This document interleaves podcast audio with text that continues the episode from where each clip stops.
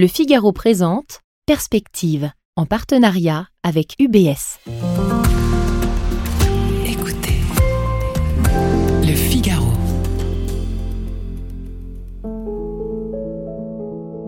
Perspective, regard sur une économie en mouvement, épisode 2, entreprises et investisseurs, première partie. Dans le premier épisode de Perspective, nos invités sont revenus sur l'histoire récente du capitalisme et sur ce qu'ils considéraient comme le point de bascule. Cette fameuse théorie de l'économiste Milton Friedman qui déclarait en 1970 que l'entreprise n'a qu'un seul objectif, accroître ses profits. Mais avant que les excès du capitalisme n'atteignent la nature et accroissent les inégalités sociales, il a connu des périodes bien plus paisibles. Les années 50 et 60 ont été des décennies de croissance et de développement en Occident parce que le partage de la valeur ajoutée a bénéficié à la fois aux salariés et aux actionnaires. Au moment où je vous parle, en juin 2020, l'heure est plutôt au catastrophisme. Le coronavirus a pétrifié le monde. La crise provoque des faillites et des licenciements en masse, l'ombre d'un désastre social sur fond persistant de dérèglement climatique. Les changements à apporter au modèle sont donc plus que jamais d'actualité. Dans ce deuxième épisode de Perspective, nous partons à la rencontre des entreprises qui sont au cœur du sujet, mais aussi des investisseurs.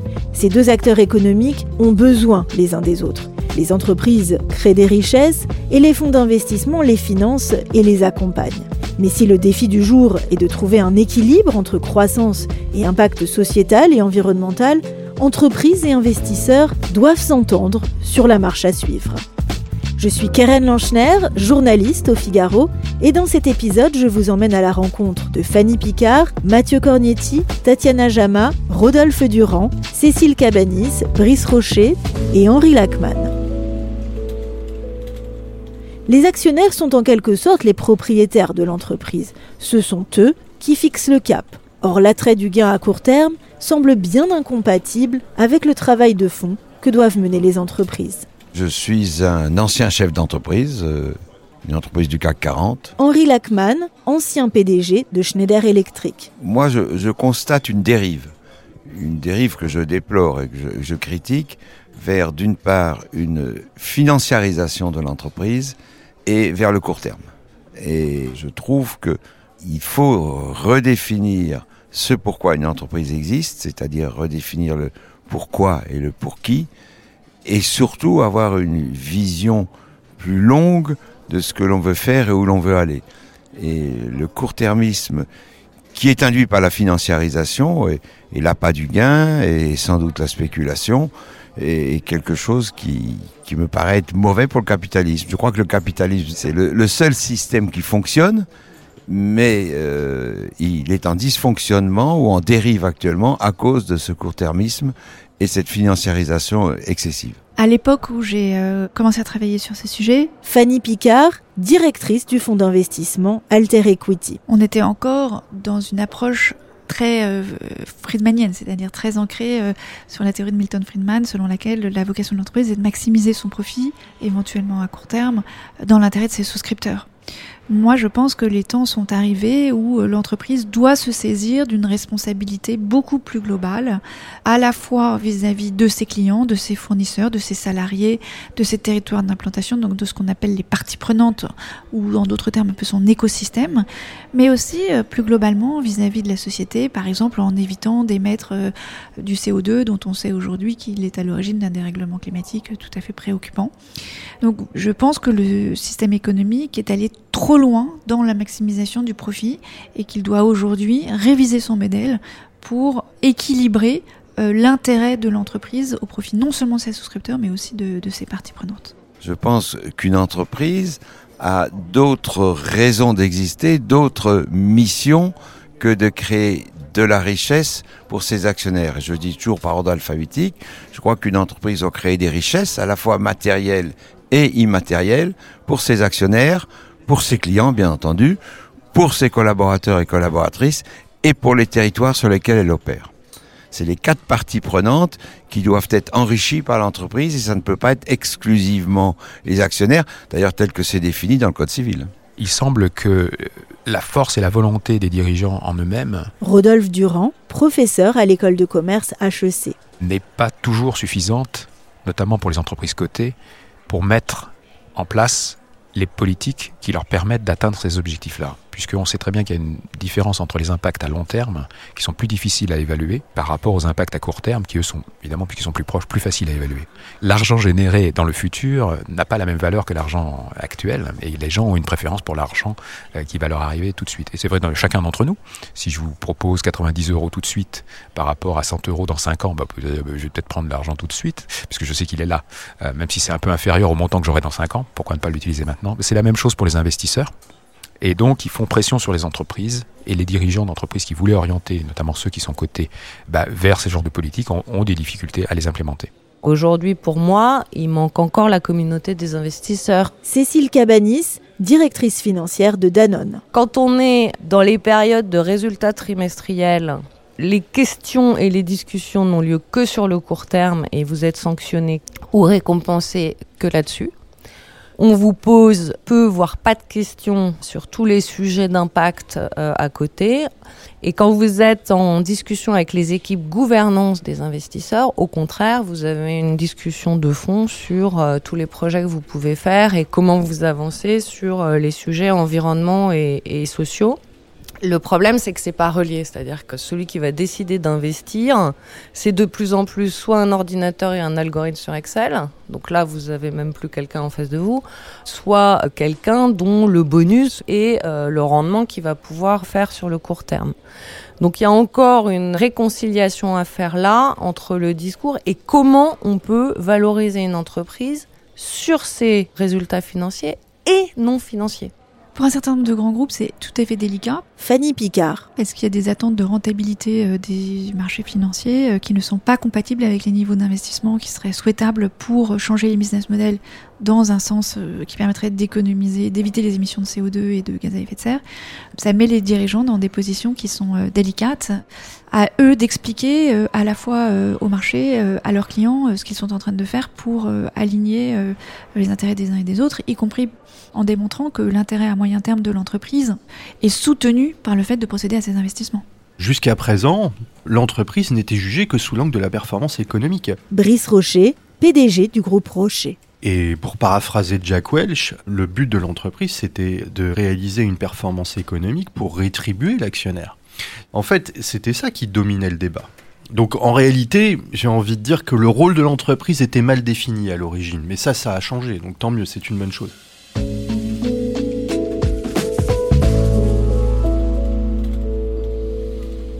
Le rôle de l'entreprise, Brice Rocher vient de l'évoquer.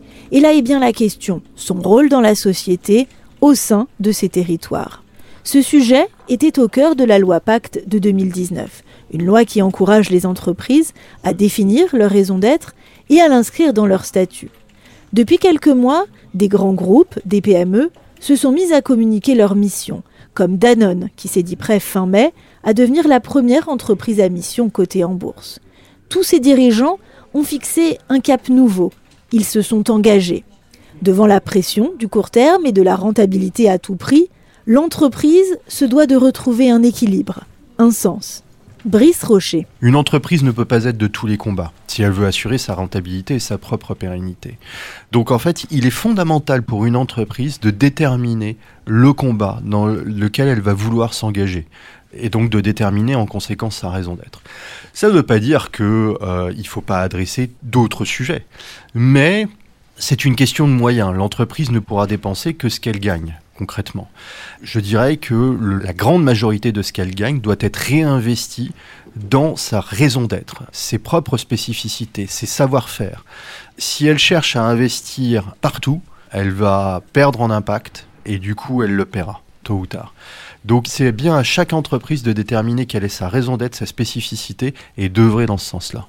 Personnellement, je ne crois pas qu'une entreprise a une culture. Henri Lachmann, ancien PDG de Schneider Electric. Elle a les cultures de ses composants. Par contre, une entreprise doit avoir des valeurs. hein. Je pense que les entreprises, en tant que corps social, en tant que structure de la société, qui ne sont pas en panne, alors que la famille est en panne, l'école est en panne, l'État est en panne, l'Église est en panne, Euh, je pense que l'entreprise doit devenir plus inclusive et doit participer au progrès de la société et à une meilleure répartition de la création de richesses. Il est essentiel de déterminer le combat que l'entreprise va vouloir mener. Il faut, de mon point de vue, puiser dans les racines de l'entreprise. Ou si l'entreprise est récente, euh, si c'est euh, un entrepreneur, puiser dans l'histoire personnelle de l'entrepreneur. Finalement, le projet de l'entreprise, sa raison d'être, doit reposer sur euh, des fondamentaux qui ne doivent pas varier dans le temps. Parce que finalement, ce qui fait l'efficacité, c'est aussi euh, la constance dans le temps. Euh, et comme on est dans un monde, en plus on est à l'ère digitale, à l'ère de l'entreprise à mission, on est dans un monde qui change, tout bouge, on parle de transformation de business model en permanence. Oui, d'accord, très bien. Il faut s'adapter, se transformer, euh, répondre aux attentes du consommateur, mais ça doit reposer aussi sur un socle qui ne doit pas varier dans le temps. C'est essentiel. Parce qu'on est dans un monde en perte de repères, et c'est essentiel aussi d'avoir quelques repères euh, de ce point de vue-là. Faut pas réduire la création de richesses que doit faire l'entreprise, d'une part bien entendu aux financiers et à l'écologie. Je crois que l'entreprise doit devenir beaucoup plus inclusive globalement. C'est une cellule qui doit contribuer à l'enrichissement, à l'amélioration du territoire, de la société dans laquelle elle opère. La raison d'être d'une entreprise, c'est donc ce petit supplément d'âme qui donne du sens à son existence. Mais vous allez sans doute penser à cet instant que la crise du coronavirus a relégué tous ces principes et bons sentiments au second plan, que la seule préoccupation des entreprises en ce moment c'est de survivre. Eh bien justement non. Cette crise nous projette dans le monde d'après. C'est un moment de vérité, un test crucial pour savoir si ces valeurs affichées par les entreprises peuvent tenir le coup. On a d'ailleurs pu observer que de nombreux industriels se sont mobilisés très vite face à la crise, et spontanément, en fabriquant notamment des masques, des respirateurs, des gels désinfectants.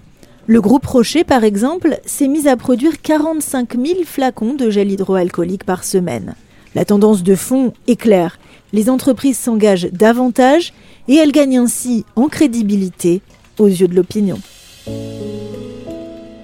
Une entreprise, c'est une entité économique et sociale. Elle emploie des femmes et des hommes qui font partie d'une société. Elle installe ses locaux et ses machines dans des villes, des quartiers. Elle ne peut pas se désintéresser de son environnement. Beaucoup s'impliquent dans leur écosystème, mais pas avec la même intensité. Il y a un monde entre l'action philanthropique sans lendemain et l'inscription d'une mission sociétale dans les statuts. La conscience verte des entreprises et de la finance ne date pas d'hier. Au cours du XXe siècle, le rapport à l'action vertueuse a toujours été présent, mais sous des formes qui ont évolué, petit à petit.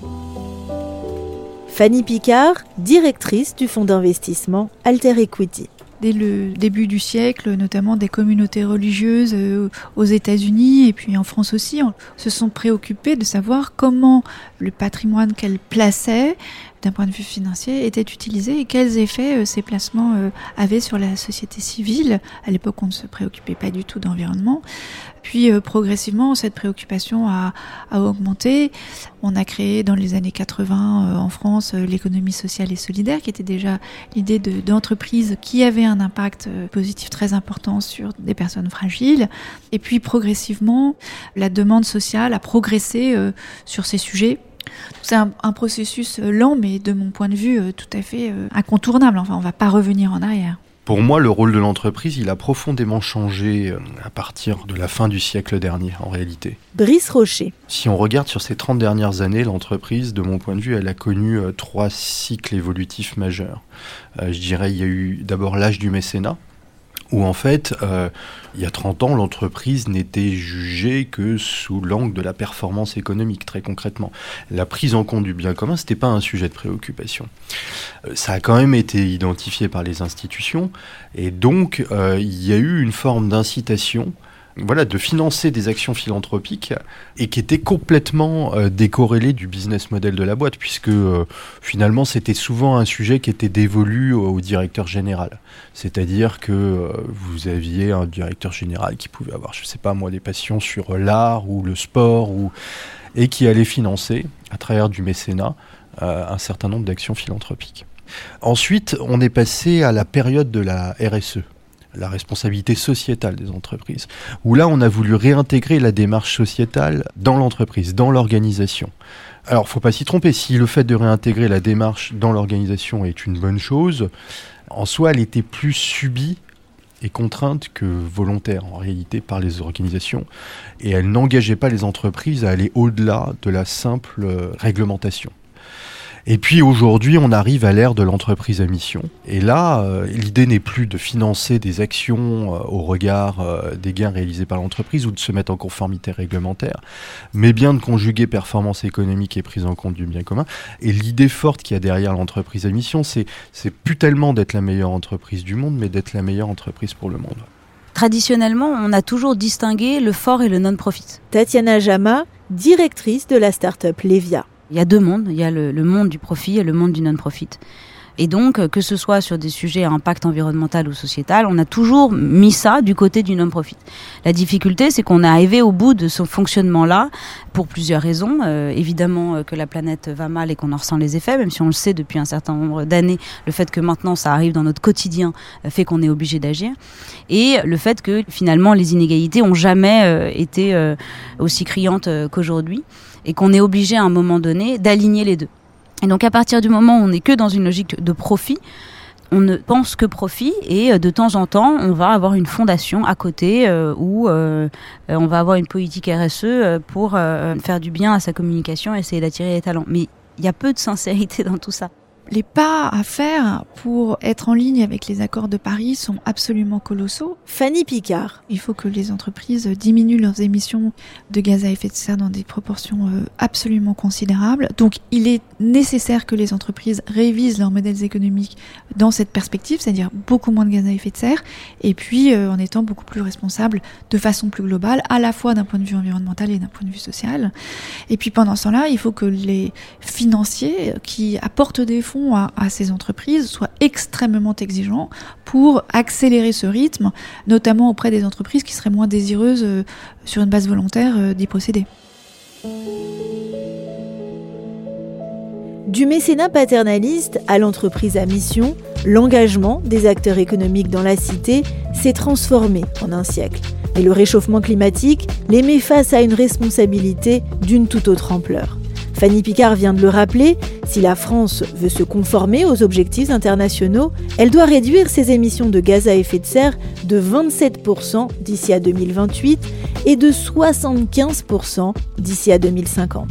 Les entreprises de tous les secteurs doivent donc mener des efforts drastiques, aujourd'hui, dès maintenant, et il est primordial que les investisseurs les poussent dans cette direction. Après une courte pause, nous reviendrons avec nos invités sur le rapport entreprise-investisseur, sur la façon qu'ils ont de coopérer, de s'évaluer, de s'entraider. Un rapport complexe, subtil, autant d'éléments clés pour comprendre et porter un regard éclairé sur le monde économique d'aujourd'hui. La série Perspective vous est proposée en partenariat avec UBS. UBS, une banque engagée historiquement dans l'investissement responsable. Vous cherchez à investir de façon responsable, mais vous avez besoin d'être guidé. David Zilberberg, expert en investissement responsable chez UBS France, nous explique comment la banque accompagne ses clients dans ce domaine.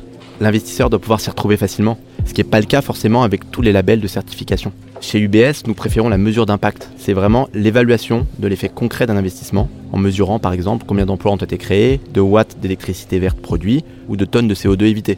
Nous avons également un partenariat avec la Banque mondiale qui permet à nos clients de participer activement au financement de projets dans les pays émergents à vocation environnementale ou sociale. Pour en savoir plus sur l'engagement d'UBS dans la finance durable, rendez-vous sur le site ubs.com.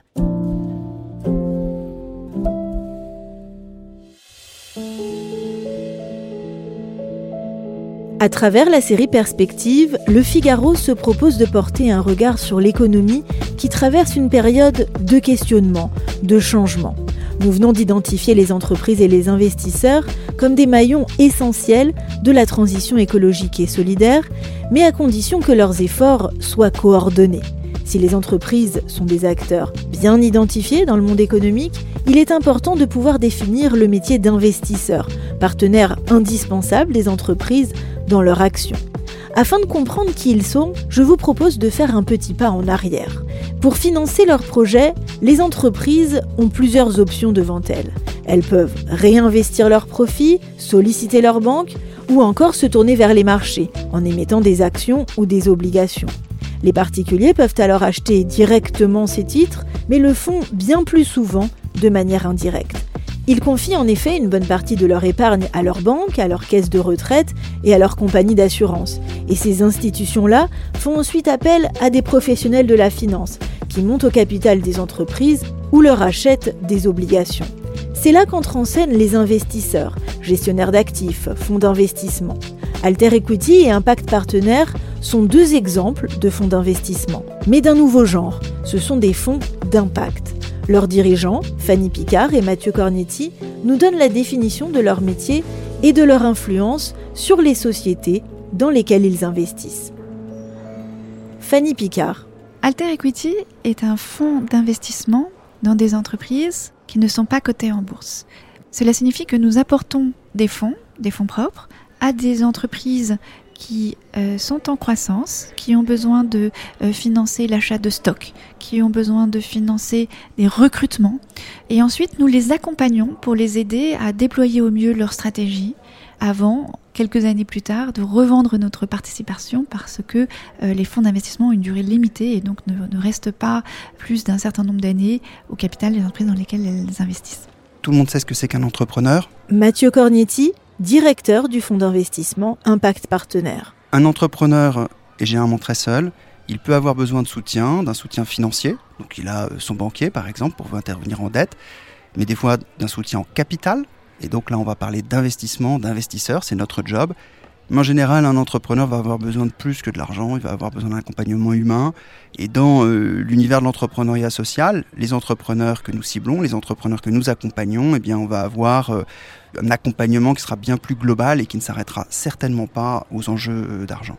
Ces fonds d'investissement sont essentiels à l'économie parce que euh, les banques financent ces petites entreprises, mais seulement jusqu'à un certain point par euh, des prêts. À un moment, elles considèrent que l'entreprise a trop de prêts et qu'il faut qu'elle renforce ce que l'on appelle euh, ses fonds propres. Et donc elles attendent que l'entreprise s'adresse à des structures telles que la nôtre pour disposer de fonds qui sont permanents, qui n'ont pas besoin d'être remboursés.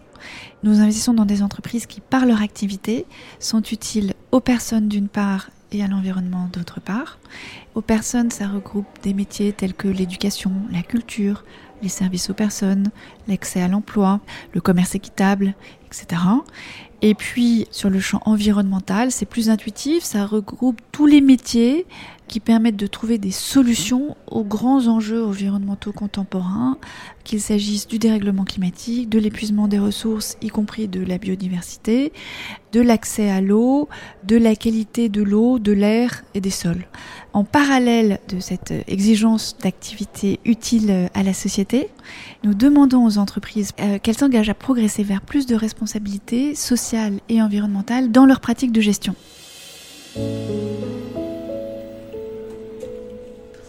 Un fonds d'investissement a donc deux fonctions. Il finance l'entreprise en injectant de l'argent et il l'aide à grandir plus vite en la faisant bénéficier de son expertise, de son carnet d'adresses, mais aussi de ses exigences. Si certains investisseurs peuvent faire preuve de court-termisme, les fonds d'impact, eux, s'efforcent d'accompagner les entreprises afin de les rendre plus vertueuses, plus économes en énergie, plus respectueuses des parties prenantes. Lorsqu'ils deviennent actionnaires de ces entreprises, les fonds à impact échangent alors avec les dirigeants et conviennent avec eux d'une feuille de route. Ils fixent ensemble des indicateurs pour suivre ces évolutions.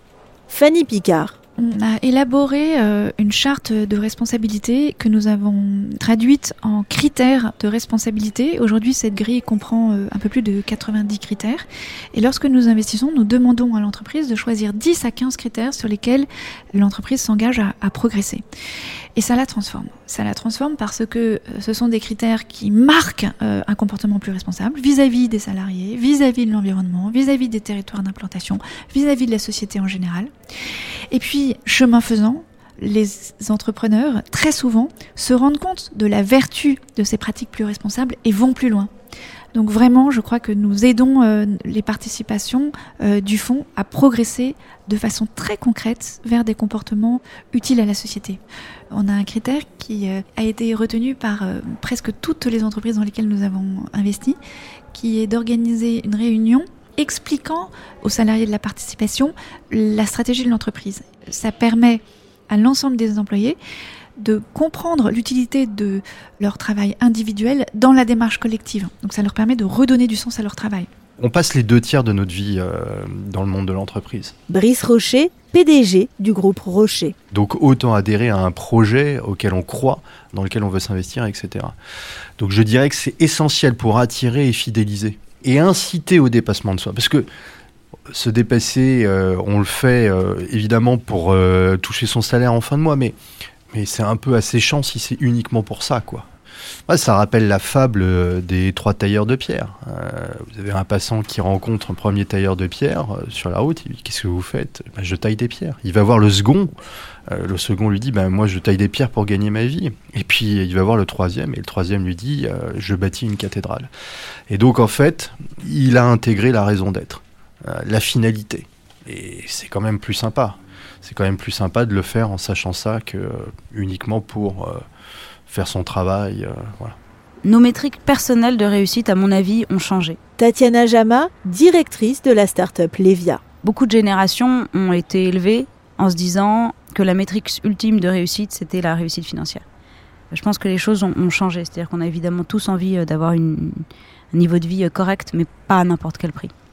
Et qu'à mon avis, on est prêt à avoir un niveau de vie moindre pour faire plus de sens. Je me souviens que moi, les premières fois où euh, euh, des salariés ont démissionné parce que ma société manquait de sens. Au début, je me suis dit, mais qu'est-ce qui leur arrive euh, Ils sont quand même un peu étonnants. Et puis, petit à petit, au fur et à mesure des années, j'ai compris, évidemment, et je me suis alignée. Mais, mais à l'époque, c'était des discours qui étaient très compliqués parce que je ne voyais pas comment réconcilier les deux.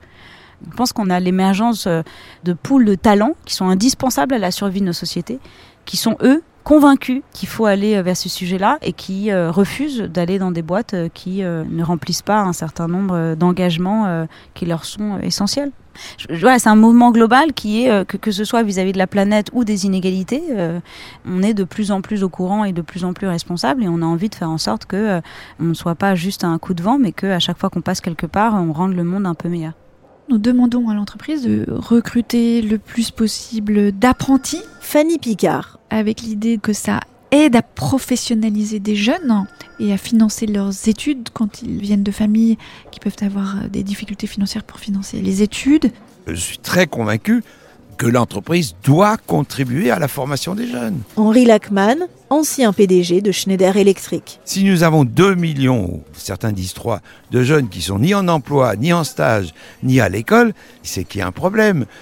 Moi, personnellement, je suis convaincu qu'en France, 8%, c'est probablement le taux de chômage euh, minimum. Pourquoi? Parce qu'on ne va plus trouver les gens qualifiés. Et encore une fois, la première qualification, c'est le savoir-être. Il faut que les entreprises contribuent à la formation des jeunes.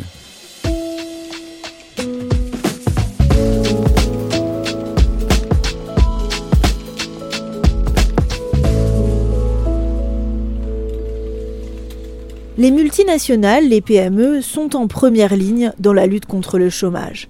Certaines mettent en place un recrutement plus inclusif, plus ouvert à la diversité, D'autres font des efforts pour redonner du sens au travail. Et les fonds à impact tentent d'encourager ce mouvement. Car pour être pérenne, l'entreprise doit savoir répondre aux aspirations des nouvelles générations et définir une meilleure répartition des richesses. Le partage de la valeur, c'est un débat euh, plus vieux que nous et qui a toujours irrigué le capitalisme. Emmanuel Macron au Forum économique mondial de Davos en janvier 2018. Mais il y a une crise du capitalisme contemporain c'est qu'en se mondialisant, parce qu'il est devenu un capitalisme de superstar et financiarisé, il faut bien le dire, la répartition de la valeur ajoutée n'est plus juste. Plus dans les mécanismes d'investissement et les critères d'investissement, on aura justement une surveillance de la répartition de la valeur au sein de l'entreprise, ce qui fait d'ailleurs qu'elle se tient dans la durée.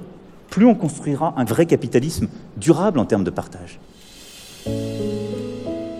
Au-delà d'une meilleure répartition des richesses, les entreprises doivent aussi réduire drastiquement leur empreinte carbone. Et il y a du travail.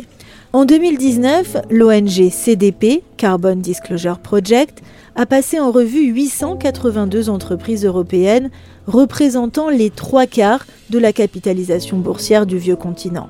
Verdict ces grands groupes ont dépensé 124 milliards d'euros pour réduire leurs émissions de CO2.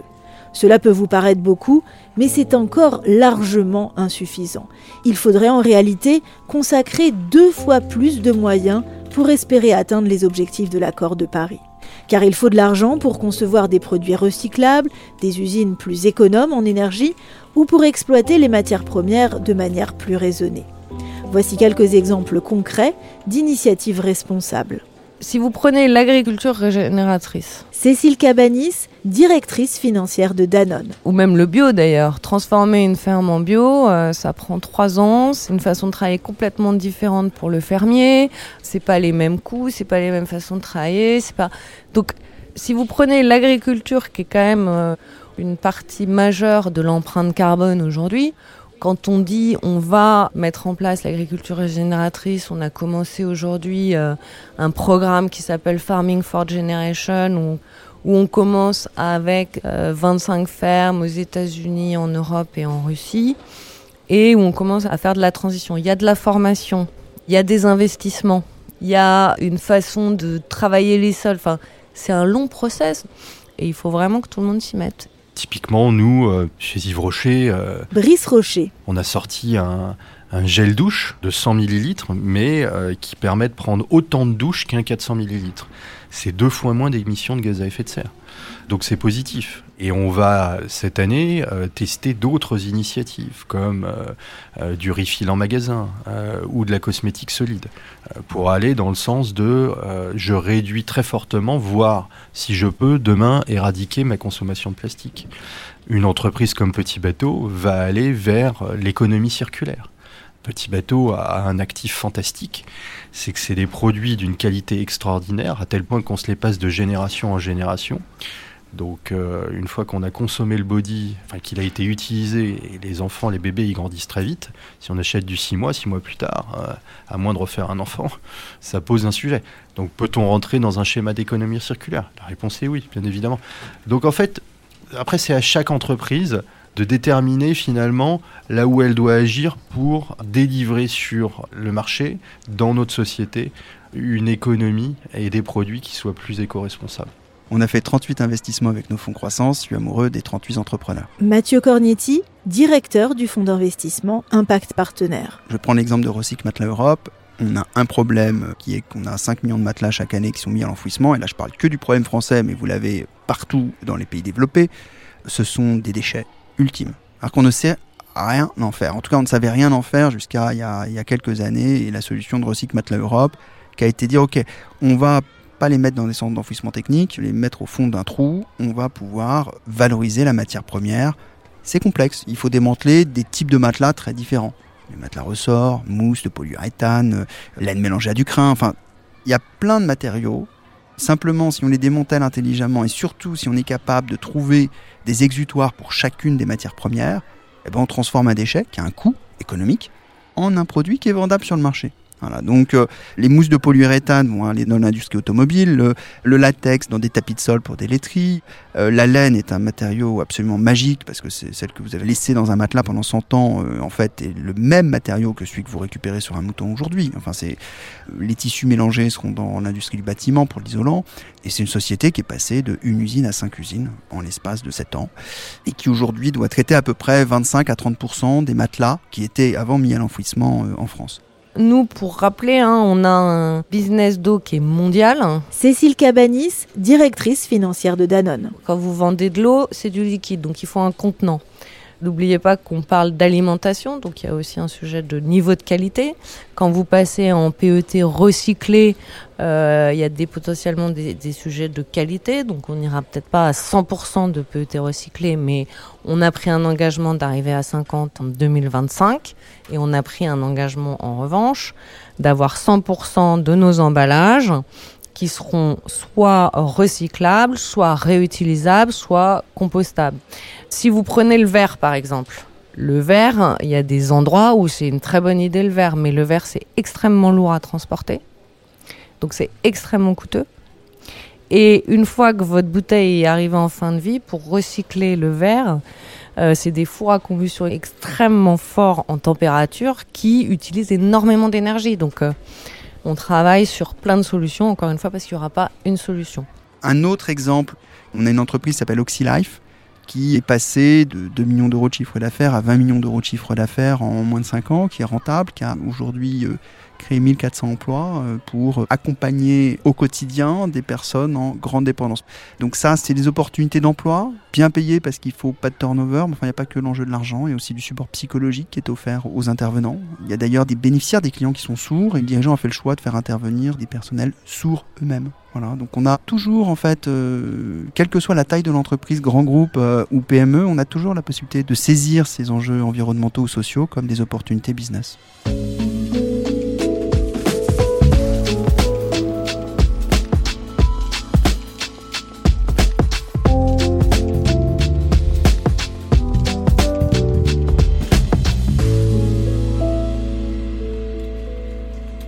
Produits novateurs, recyclage, nouveaux services, tous ces exemples nous montrent que ce type de démarche positive crée aussi des opportunités commerciales. Cela veut dire du chiffre d'affaires supplémentaire pour l'entreprise, donc des profits. Et ça tombe bien, car ces bénéfices vont lui permettre de continuer à innover. Car pour être en mesure de réaliser cette bascule verte, tout en pérennisant les emplois, il faut absolument que l'entreprise reste bénéficiaire. C'est la condition de sa liberté d'agir. Brice Rocher. Pour moi, l'entreprise à mission, c'est une entreprise qui va aligner la performance économique et la prise en compte du bien commun. C'est-à-dire que c'est pas du 30-70 ou du 40-60, euh, c'est du 50-50 en réalité. La performance économique est tout aussi importante que la prise en compte du bien commun. Parce que sans performance économique, la société, l'entreprise ne peut se pérenniser. Et si elle ne se pérennise pas, bon, bah, le bien commun, euh, elle sera plus là, la société. Donc ça n'a pas de sens. Donc il faut bien aligner les deux. D'abord, le profit, c'est une discipline, une vertu. Henri Lachmann, ancien PDG de Schneider Electric. Je pense qu'il est logique d'avoir plus de recettes que de dépenses. Ensuite, le profit est un moyen de l'autonomie. Sinon, on est en perfusion, on est alimenté par quelqu'un d'autre. Troisièmement, c'est un moyen du développement et de l'investissement. C'est par le profit que l'on peut financer les investissements et l'avenir. Et quatrièmement, c'est quelque chose que l'on peut partager avec les collaborateurs par la participation et l'intéressement. J'ai toujours très peur des virages à 180 degrés où là aujourd'hui, et c'est très bien, il y a énormément de volonté pour aller vers des sociétés à impact, et je ne peux qu'adhérer à ça, mais il ne faut pas en, en oublier la performance économique. C'est de faire en sorte de créer des entreprises qui soient rentables, mais qui aient aussi un impact positif sur la société. La nuance est là. Il faut rester bénéficiaire pour mieux agir. Et ce que nous disent Henri Lachman et Brice Rocher à propos de l'entreprise s'applique tout autant à ceux qui les financent. Les fonds d'investissement responsables doivent afficher des rendements attractifs s'ils veulent que les sociétés de gestion, les assureurs ou les banques leur confient leur argent. La bonne nouvelle, c'est qu'ils y arrivent autant que les fonds classiques. Et ils prennent mieux en compte les enjeux extra-financiers, comme les relations sociales ou l'impact environnemental. Ces fonds d'impact associent bénéfices et développement durable, ou comment avoir un impact positif tout en générant des profits? Fanny Picard, directrice du fonds d'investissement Alter Equity. Pendant la levée de notre premier fonds, les investisseurs nous ont à peu près tous dit que puisque nous cherchions euh, à être responsables, nous serions nécessairement moins rentables que les autres fonds. Et ça, c'était tout à fait ancré euh, chez les investisseurs. Aujourd'hui, 5-6 euh, ans plus tard, en 2020, ça n'est plus le cas. Plus personne n'ose nous dire cela. Je pense qu'il y a un certain nombre de gens qui continuent de le penser, mais l'opinion a tellement évolué sur ce sujet que euh, même les gens qui le pensent ne le formulent plus. On a aujourd'hui euh, des taux de rendement qui sont significativement supérieurs euh, à notre marché de référence, c'est-à-dire de, fonds d'une taille comparable à la nôtre et qui donc investissent dans des entreprises qui sont de taille comparable à la nôtre et donc à un niveau de risque comparable à celui que nous prenons.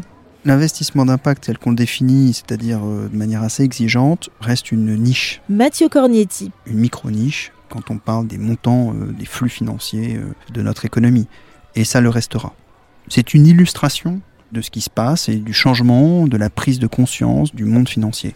Les sommes investies dans l'investissement d'impact sont là pour l'instant effectivement euh, très faibles hein, par rapport à l'ensemble des fonds investis chaque jour sur les marchés. Rodolphe Durand, professeur à l'école de commerce HEC. L'idée derrière est malgré tout d'essayer de mieux mesurer euh, les conséquences réelles de ces investissements.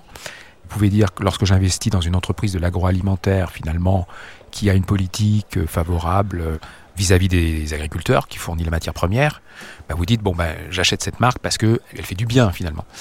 Bon, quelle est la mesure exacte et réelle des conséquences d'avoir acheté ce bien, cette nourriture? Vous ne le savez pas réellement, ni en tant que consommateur et en tant qu'investisseur, peu.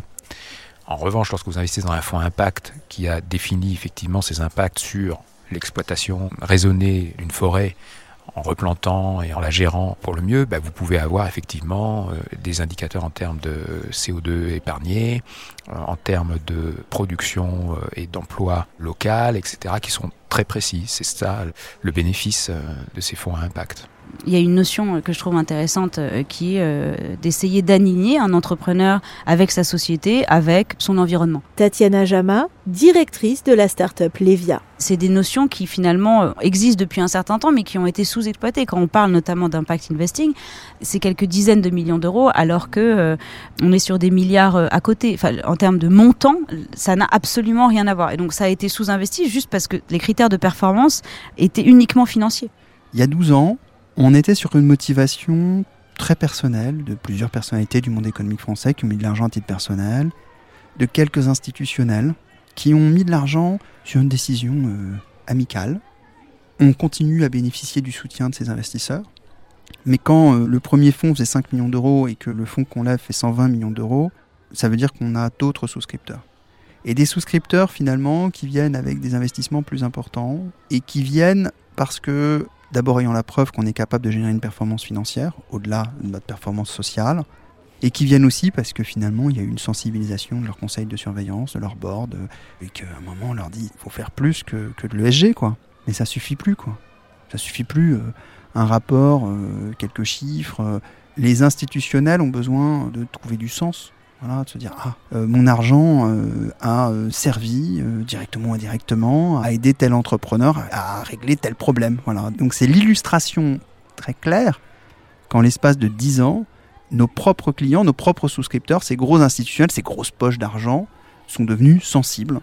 Et c'est passé par la sensibilisation de nos interlocuteurs à titre personnel, du board jusqu'au gérant private equity du souscripteur pour moi, on est arrivé à la fin d'une logique fort et non-profit. On ne peut pas se dire qu'on va gagner de l'argent et puis à côté euh, avoir une fondation. On est arrivé à un moment donné où les deux doivent être liés. Et donc il faut inclure dans son objet social, dans sa mission, un minimum d'impact sociétal. Et donc ce n'est plus de l'extra-financier. Traditionnellement, notamment euh, les fonds impact, étaient construits avec une logique extra-financière pour compenser le fait que financièrement, euh, ils étaient moins performants. Je pense qu'aujourd'hui, on arrive à un moment donné où on peut, avec des sociétés fort profit, avoir un impact et avoir euh, des conséquences positives sur la société ou la planète.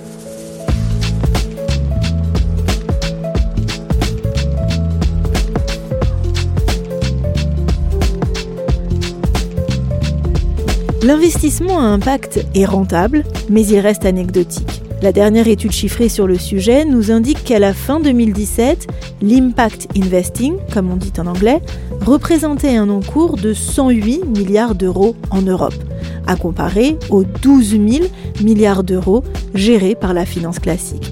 Même pas 1% donc, une goutte d'eau. Donc quand les fonds d'impact sont des acteurs modèles, la partie semble cependant se jouer ailleurs comme si le vrai changement ne pouvait venir que des poids lourds de la finance, des grandes sociétés de gestion comme Amundi en Europe ou encore BlackRock aux États-Unis. Dans le prochain épisode de Perspective, nous allons poursuivre notre exploration du rapport entre entreprises et investisseurs en portant un regard précis sur ces grands fonds d'investissement et leur action à grande échelle. Nous nous pencherons également sur le jeu des labels et des certifications qui, à l'échelle mondiale, organisent les efforts des dirigeants et des actionnaires. Les préoccupations grandissent, mais le mouvement est en marche. Perspective, une série originale du Figaro, enquête et écriture, Karen Lanchner, David Federman et Thomas Lestavel. Réalisation et musique originale, David Federman. Le Figaro vous a présenté Perspective en partenariat avec UBS.